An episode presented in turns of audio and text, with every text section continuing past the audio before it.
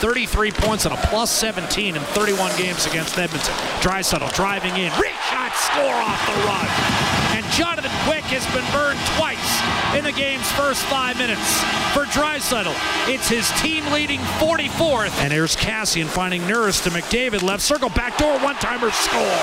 Draisaitl's second of the game, a virtual tap-in. He's got 45, and Edmonton has exploded to a 7-2 lead.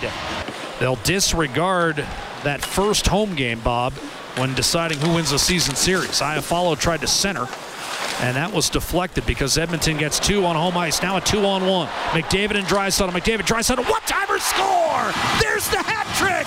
Leon Draisaitl, his first ever in the regular season!